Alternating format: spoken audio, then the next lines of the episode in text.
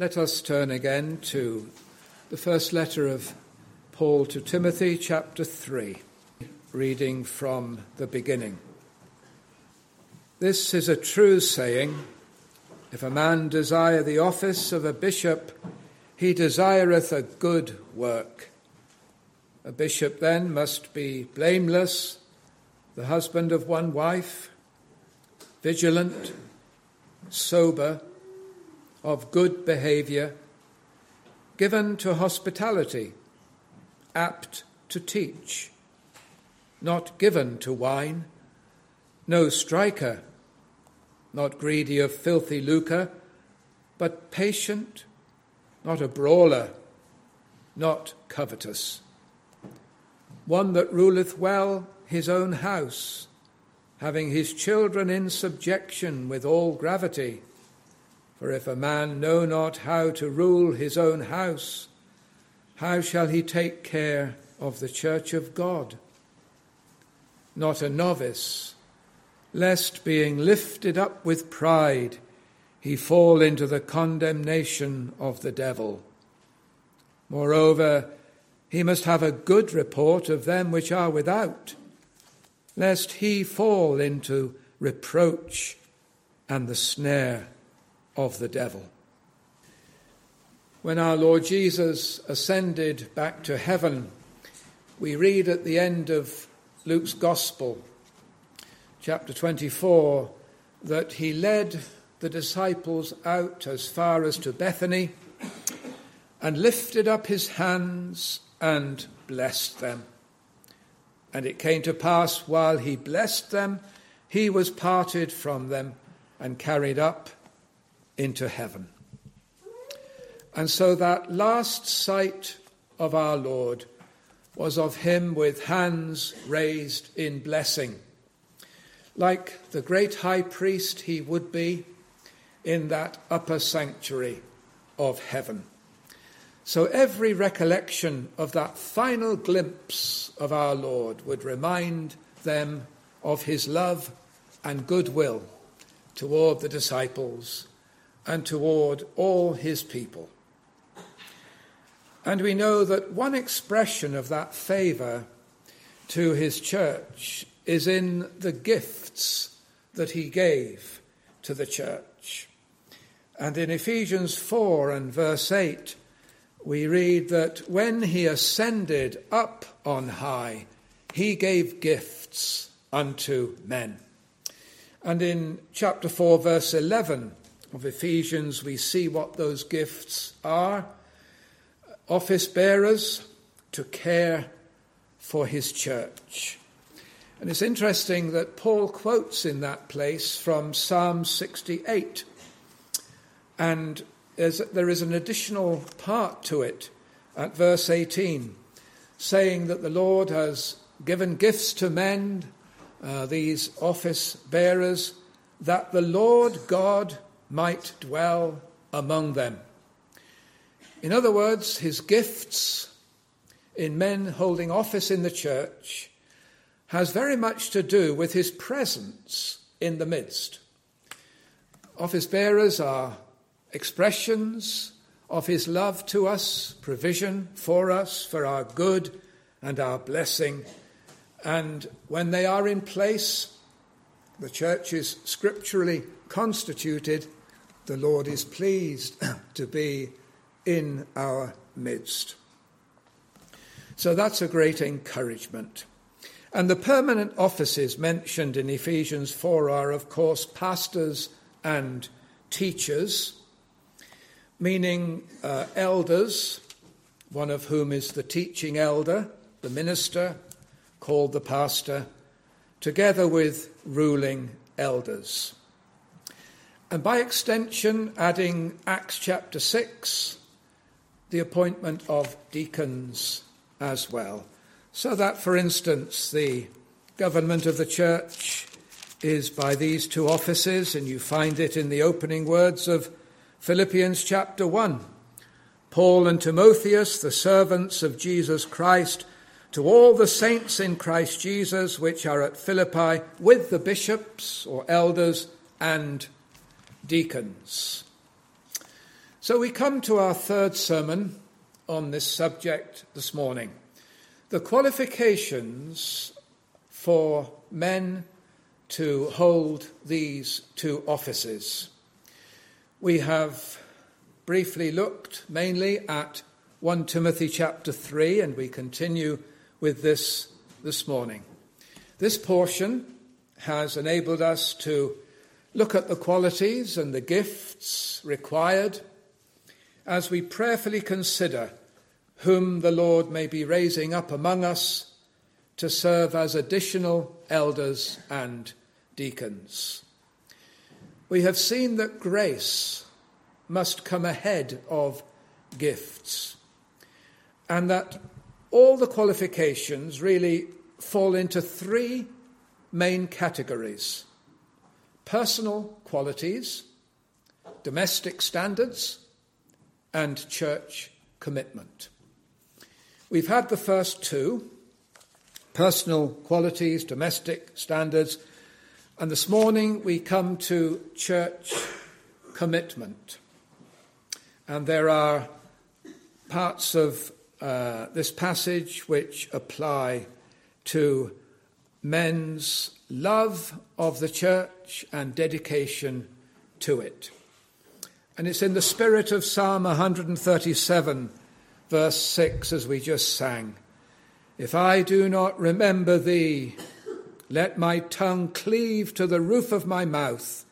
If I prefer not Jerusalem above my chief joy. Love of the church, love to the church, and service done in love. So the first thing we have here is verse 2 of 1 Timothy 3 vigilant. In other words, to be watchful. Watchful over oneself.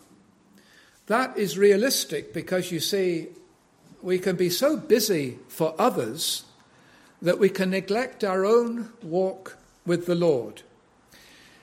And eventually, if we are overlooking wrong things in ourselves, then we can become blameworthy in certain respects and bring the church and its gospel into disrepute.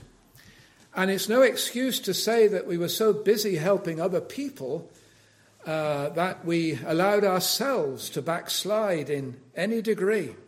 So, vigilant, take heed unto thyself, the apostle says to Timothy in another connection. But of course, vigilant concerning the church fellowship. And it means watchful care. You've got it in Hebrews 12 and verse 15 looking diligently, lest any fail of the grace of God. And that's a, a remarkable expression. This is actually addressed to church members we have a duty to be vigilant for one another, but it especially applies to church officers.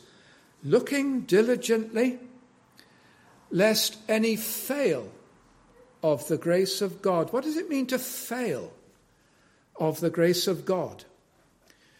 Well, the grace of God is what it is to be a Christian. It is the element in which we live, move, and have our being. And when we have grace from the Lord, we live the Christian life and we're blessed with assurance, we walk closely with the Lord, we're helped forward to grow in grace. But to fail of the grace of God means to struggle spiritually and to be in certain trouble and, difficulty.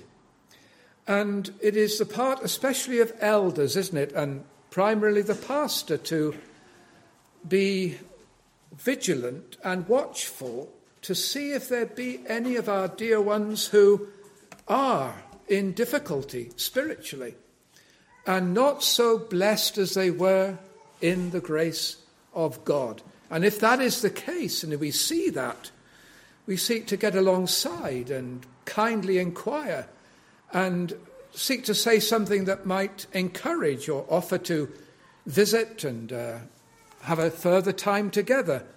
but it's that vigilance that cares for others in their spiritual needs. In Hebrews 13, verse 17, they watch for your souls concerning elders. In other words, to literally look after the Lord's people, every one of them, and be very mindful, aware of needs and prayerful, inquiring, ready to help, ready to be a blessing. Not intrusive and nosy and always uh, asking, but that tender wisdom and sensitivity to seek to be a blessing to the sheep of Christ's flock. Vigilant. You can't be that if you're not open eyed and observant and careful of others. And then verse 2 again, sober, which literally means of sound mind. In other words, a man who follows sound reason, biblically informed, of course, and not governed by strong emotion or impulse. It's always a danger to react in an impulsive, emotional way. You can depend upon it that any uh, action that takes place as a result of a impulse is not likely to be helpful.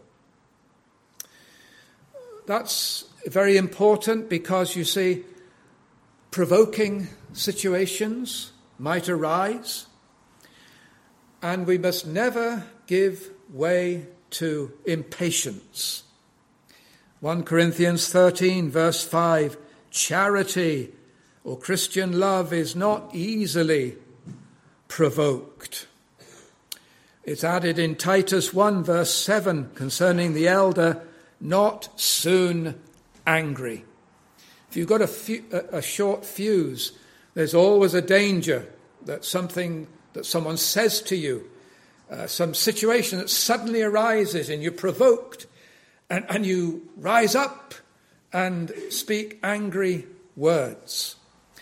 It says also there uh, in verse 2 um, no striker, uh, or verse 3 rather, no striker, and then further on, not a brawler. And so you can see how far it can go and how dangerous the situation is. It would not necessarily come to physical uh, striking and brawling, but you can strike with your tongue, and that can be very hurtful. You can brawl with a shaken fist, and that can be very threatening. And it's not saying here that no elder or pastor uh, could ever possibly feel tempted to this. But in that temptation, by the grace of God, there's that sobriety and that self control, so that grace reigns and grace governs the spirit. Any man who is given to losing it in any situation better not occupy such an office because he would be quite a danger. A wise governing of ourselves and a wise handling of others. And I've sought during these sermons to make it clear that these are qualities that apply to all Christians anyway, especially to office holders, but to all Christians. And as a reminder of that, if you turn to Judges chapter 8, you will see that you've got a remarkable example of being sober and self controlled in a provoking situation. It's the case of Gideon. And you know how that Gideon led the Israelites to victory against the Midianites, a God given victory, and it was a tremendous rout. But the men of Ephraim, Judges 8, verse 1, the men of Ephraim said unto him, Gideon, Why hast thou served us thus, that thou callest us not when thou wentest to fight with the Midianites? They did chide with him sharply. Strongly, it means. And so this could have been such a thing for uh, Gideon, couldn't it? He had given himself to this, leading the people against the Midianites in a tremendous battle and a glorious victory. And this tribe of Ephraim, in their churlishness, turn on him, say, Why didn't you include us in this? Why didn't you ask for our help? And Gideon could have turned on them and said, Well, that's the last thing I want to hear from you, and so on. And he could well have chided with them sharply, but what did he do? Look at verse 2. And he said unto them, What have I done now in comparison of you? Is not the gleaning of the grapes of Ephraim better than the vintage of Abiezer? God hath delivered into your hands the princes of Midian, Oreb and Zeb. And what was I able to do in comparison of you? Then their anger was abated toward him when he said that. And you see, he reminded them that the Ephraimites had captured these two princes of Midian, Oreb and Zeb, and had killed them. And Gideon is, said, Gideon is, Gideon is saying, This that you have done is far greater than what, what I and the rest of the people of Israel have done. And so, such a wise answer a soft answer turneth away wrath. And he turns the situation that could have been so ugly and violent into something commending and positive. And the heat goes out of the confrontation. And that kind of sober mindedness and self control under provocation, knowing the right kind of thing to say to diffuse a situation and even to win round detractors and those who are hostile. So sober, ever men who are exhibiting this kind of spirit. We are tested sometimes, aren't we? And in certain situations, the devil can so stir up an individual knowing just when the pastor or the elder is at his most vulnerable, and bang, something is said. And then, great danger. The devil can blow it up and triumph if grace does not govern and the Holy Spirit controls. Sober, sound mind under a gracious government. And then again in verse 2 given to hospitality. It is easy to stress the office and position of elder and deacon, but to forget the love that should belong to these offices. We've looked at one way, being vigilant and watchful for the needs of others, but hospitality is another expression of that, showing it in inviting others to their homes for fellowship. Not everybody is gifted to the same extent in terms of producing meals, but certainly for coffee, for an hour or two of fellowship sometime in the day, or for tea on the Lord's Day, or for meals on the Lord's Day, whatever, but an open home to the Lord's people. Fellowship. Hospitality means literally love of strangers. And that is what Christians are. 1 Peter 2, verse 11 strangers and pilgrims. And it is so helpful to be in the homes of fellow Christians when we feel that we are among the rest of the world and we're just passing through and we don't belong here. We're not loved or accepted by everyone here, but oh, to be among the Lord's people in the warmth and welcome of their home, given to hospitality. Such a great comfort. And again, being vigilant and seeing those particularly in some kind of need, to invite them so that they'll have what is really a refuge and a place where they might be able to open up and unburden themselves and be helped.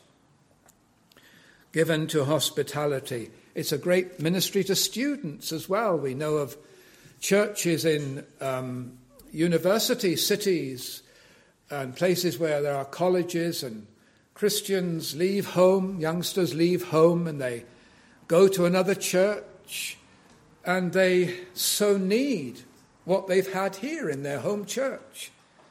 Happy the church that sees a responsibility for students and members of the church, office bearers in the church who will open their homes to young people and have them for the Lord's Day so that they don't have to spend the Lord's Day in the hall of residence or in the uh, digs amongst ungodly people.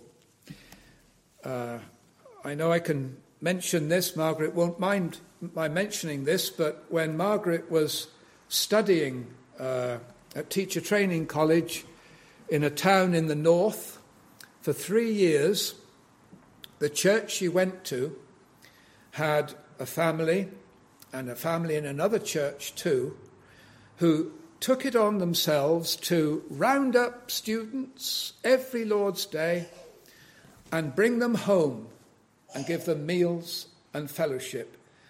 And in the three years that Margaret was in college up there, only one Lord's Day was she without a Christian home to be in. Wasn't that remarkable? And that is so commendable and so given to hospitality. Sometimes believers are having a very hard time of it in their situation, sometimes in their own home, but a sympathetic place in a believer's home and family. What a wonderful thing. And there is a blessing in giving hospitality.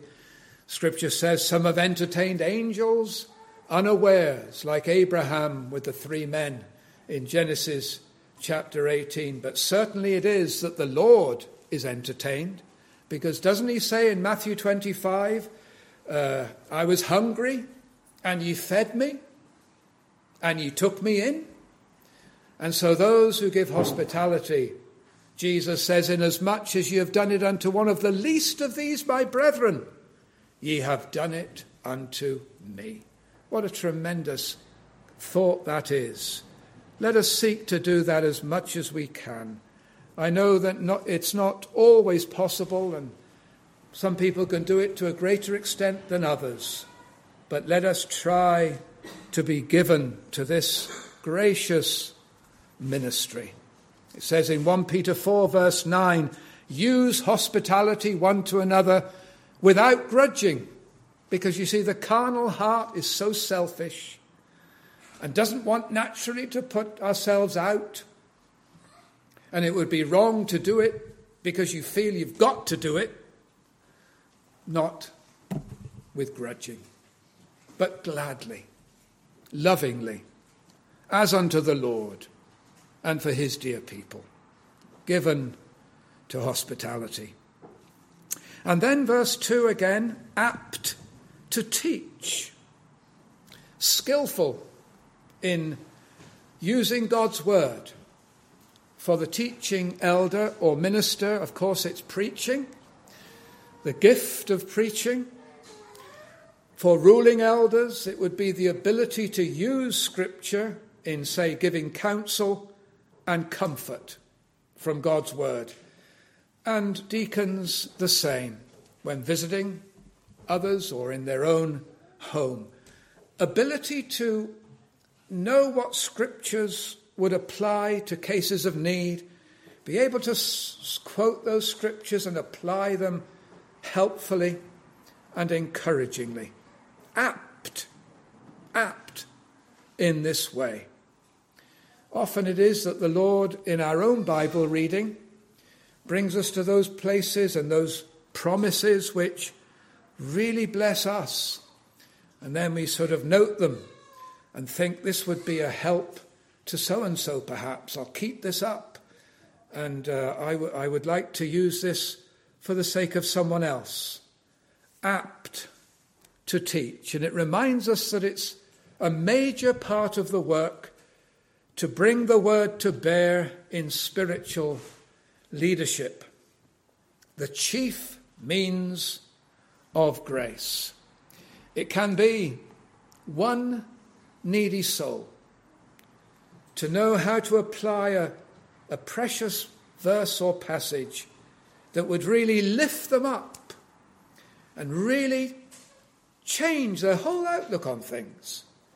The Lord speaking through this verse, lovingly, wisely applied. What a blessing! How refreshing! How resolving of a, a difficulty, maybe. Using the word in that way. And also, it can be in terms of the position of the church, the situation in a church at any time, apt to teach.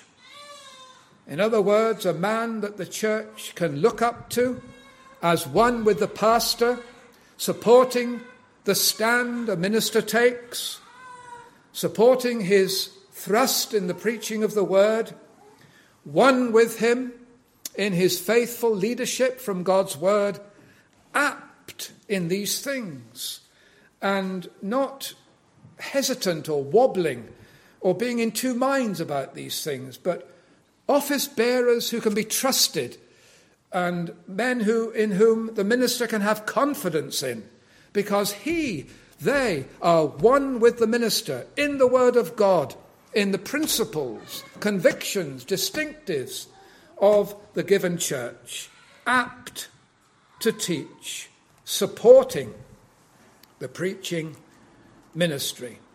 And so a man, men who know the word of God, familiar with it, can use it, can use it as a means of real grace to others. And then Next, verse 3 patient, but patient. Literally, mild, gentle. As we seek to lead the church by God's word, sometimes uh, there will be met an unwillingness to follow Scripture, apt to teach, but not apt to learn, not apt to submit. Maybe quite the reverse, and there can be hostility and criticism. And what then? Patient. And that's a quality that is so vital. It means that you bear with people and are not reacting to their opposition, but being kind and bearing with them. And there can be times when there is such a reaction, no gratitude for all that's been taught, all that's been given, and disagreement, even rebellion. There are two verses in the New Testament which guide the pastor and elders, particularly when that is the case. And I turn you to Philippians 3 and verse 15, which stands us in good stead, because it's what the apostle himself would do in such a situation. Philippians 3 and verse 15 let us therefore, as many as be perfect or mature, be thus minded, follow the teaching that's been apt to be given, and if in anything ye be otherwise minded, disagreeing, opposing, bringing something else instead, refusing to follow, what is clearly God's word. God shall reveal even this unto you. And there you see is the comfort, because at the end of the day, no matter how apt to teach, if God's people are not taught of God, they won't understand or receive any more than any of us will. It's down to the teaching of the Holy Spirit, the enlightening of the mind, and the bringing the will into submission to God's word. God shall reveal even this unto you. You may know people who have disagreed with you more, more generally, more widely. What's your hope? God will show them. The Lord can give them a soft heart, a teachable spirit, a submissive will. It is a gracious thing. It's not down to our skill in persuading and convincing, although we try as grace will enable to do that with the aptness to teach. Our hope is God shall reveal even this unto you. Every pastor would say, You have no idea how many detractors I have around the place whom I've never been able to convince, but God can convince them. It's, after all, simply God's word being established and made clear and submitted to. God shall reveal.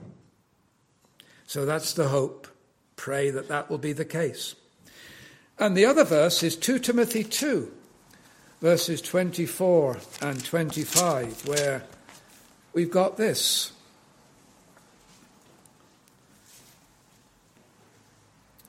In verse 23, avoiding strifes, and then verse 24, 2 Timothy 2, the servant of the Lord must not strive, but be gentle unto all men. That's that patient, see, being gentle, mild gentle unto all men, apt to teach, patient, in meekness instructing those that oppose themselves, if God peradventure will give them repentance to the acknowledging of the truth. Now, here is a situation you see very like as I've described. And there is an opposition to the clear teaching of God's word. And maybe some strong words in opposition. The servant of the Lord must not strive. Now, that's been taken by some as the minister must never be strong in applying God's word, but he must let people think what they think or back off and not confront. But that's a total misuse.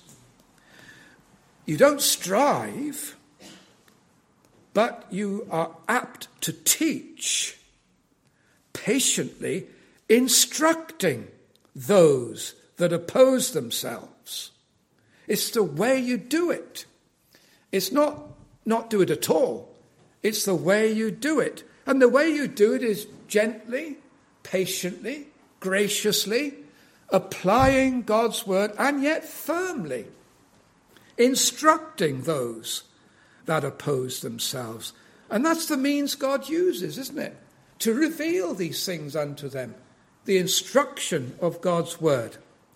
If, peradventure, God will give them repentance to the acknowledging of the truth, a change of mind, altered completely, because God has given that understanding and that submission. And how many of us, perhaps, have been quite vociferous, quite vocal in uh, arguing against the doctrines of grace or arguing against certain aspects of things in the church, and we wouldn't submit, and we're not going to have that, we believe otherwise. And now we're different. Why? Because there has been patient instruction given us And God has given us the change of mind, the repentance. So, patient. It's the work of the Lord to do that. And an additional application is this that blessing does not come overnight. And how do we react when nothing seems to happen by way of fruit? People saved, believers blessed, church growing. What do we do? Patient. The long haul. You can't do God's work for him in that sense. You can't force things. If God's work is done in God's way, patiently waiting for his blessing upon it. And the true test, I think, of any minister is when he settles in his church, is he prepared to be there for the long haul? Or if after three years he doesn't see anything happening, move on.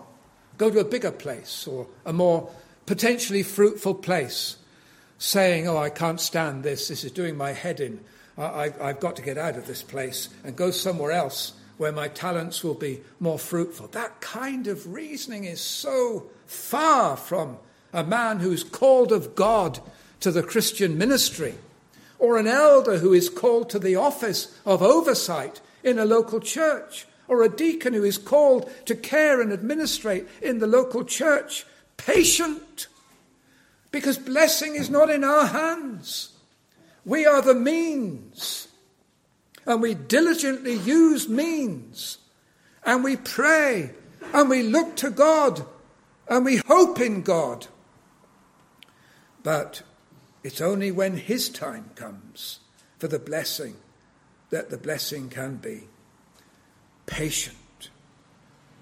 And we have a great respect, don't we, for ministers we know who have stayed in churches 10, 20, 30, 40, and more years, not seeing it as a career move to go to a bigger or better place, but staying with God's people, staying where the Lord has put them and saying, even if I come to the end of my ministry and I've got a handful of souls around me, so be it. Because it's the Master's well done. Not my pragmatism and not my carnal deserting my post or proving treacherous to my divine calling. It's the Master's well done that counts patient.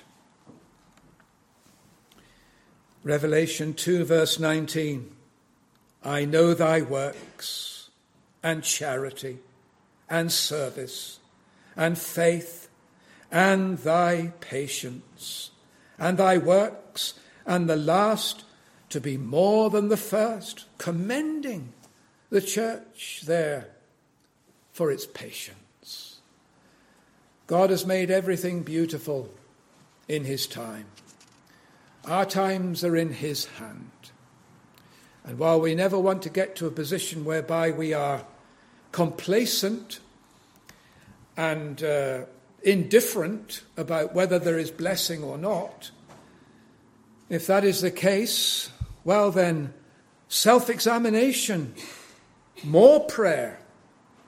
And as the Lord makes clear, perhaps additional things to do. But never the case that we take things into our own hands and try to get the blessing going as if it is down to us.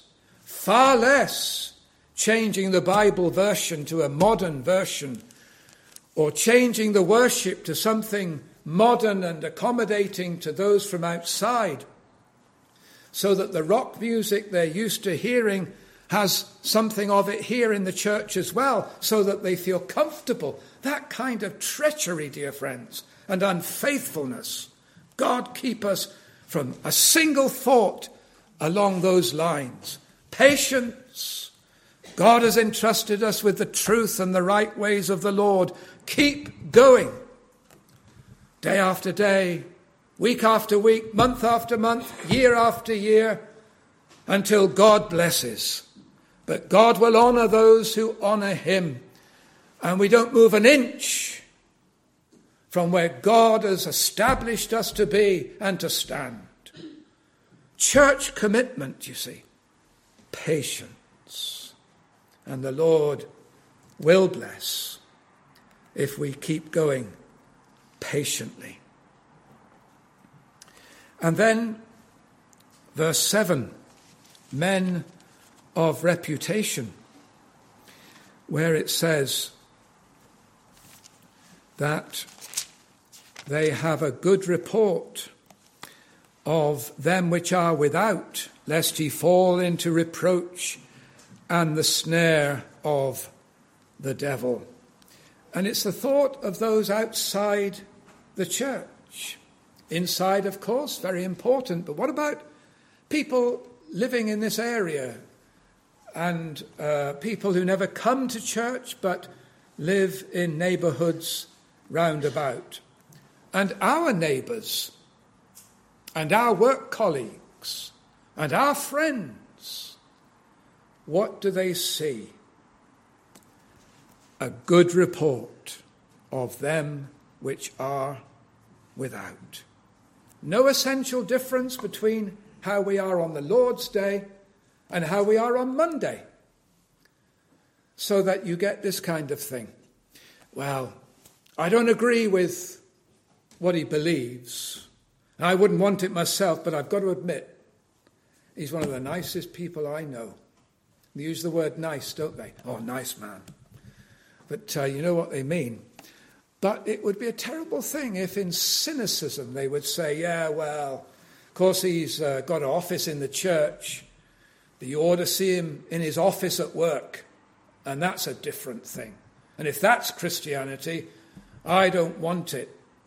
Oh, how the devil has used that to bring uh, disrepute upon the gospel and turn people from the gospel of Christ a good report of them which are without. Because you see, people's consciences are such, and common grace is such, that honesty is seen as a commendable thing, and integrity, and love and care for others is seen as something very commendable.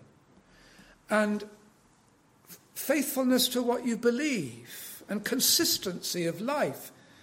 Even the most ungodly people are impressed with these things. And it boils down to timekeeping at work, doesn't it? And coming punctually to work and leaving at the right time and the way you do your work and how the employer sees a Christian employee in the quality and uh, dedication of his work, the diligence, the professionalism. These things are what people of the world admire and, and pay lip service to. And so, a good report of them which are without. No office bearer in the church will ever be said to be perfect, but sincere and consistent as far as he is able and as far as we know, men of reputation.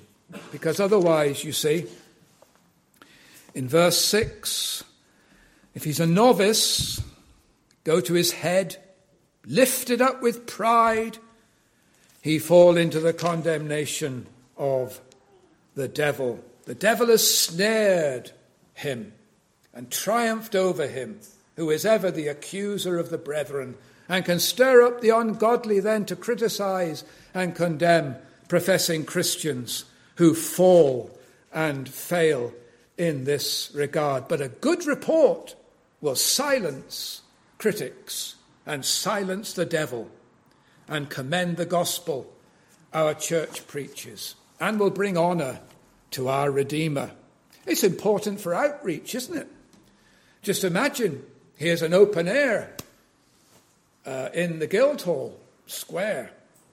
And there is an office bearer standing near the preacher, identifying himself with this gospel that's being preached. And then one of his work colleagues passes and sees him there. And would he be surprised? And would he put two and two together and say, This doesn't make four? And there would be that guilty embarrassment. That would be a terrible thing. But a good report is another thing altogether. A life that commends that gospel that he's publicly identifying with in the open air situation. Or what about giving out a tract? And you meet a neighbour, and before you know who it is, you've handed the tract, and the neighbour's got it in his hand, and you're face to face. What kind of neighbour are you? And what does your neighbour think of you? What kind of person are you like to live next door to? How have you been? And there can be the covered with confusion and embarrassment if there's been a not a good relationship that's been your fault, I mean, our fault, not theirs. It's not always easy to get on with uh, neighbours, but if we've done the best, we can. I guess the acid test is if you tell your neighbours you're moving house and going elsewhere, they'll say, Oh, no, please don't leave us. You've been lovely neighbours. That's the test. And that is the, the good report of them that are without, exemplary. I remember in one of our previous churches, we had a deacon and he worked for a number of years at a very large factory in the town, huge factory that employed uh, thousands of men and women. And he became a foreman in that factory. And they, they knew he was a deacon in the church. But it was known that there was never, ever any criticism of this dear man. All the men that he was foreman over spoke well of him, not a word against him. He was uh, admired and he was loved. Tremendous witness and testimony.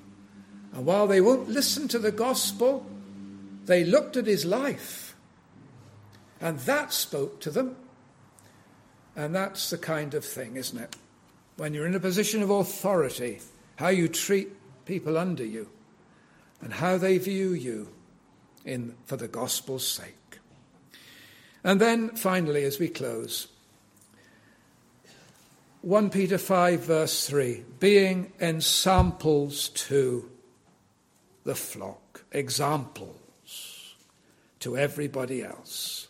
You know, when I was converted first, and I was so ignorant and feeling my way spiritually, I often used to think, what is the Lord Jesus like? What, what is he like?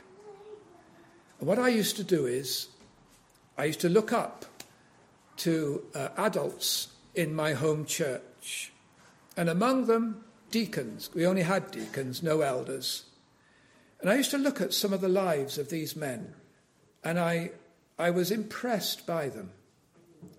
I thought to myself, and it's, I know it's not a, necessarily a right thing to do, but in my simplicity, it's all I knew at the time. And I said, The Lord Jesus is like that. That's, He is a wonderful Saviour because in their lives they reflected something of Him in the way they looked after us as young people and gave themselves to our benefit spiritually and were so kind. And their clean, clean lives that I was not used to, morally clean and upright and good and gracious. The Lord Jesus is like that. And so it's the gospel embodied examples to the flock. So may the Lord bless our church with the gift of more such men and lead us all forward that we might grow in holiness and serve our generation by the will of God. And may the risen Saviour give us more of these gifts and more of his blessing for his glory. Amen.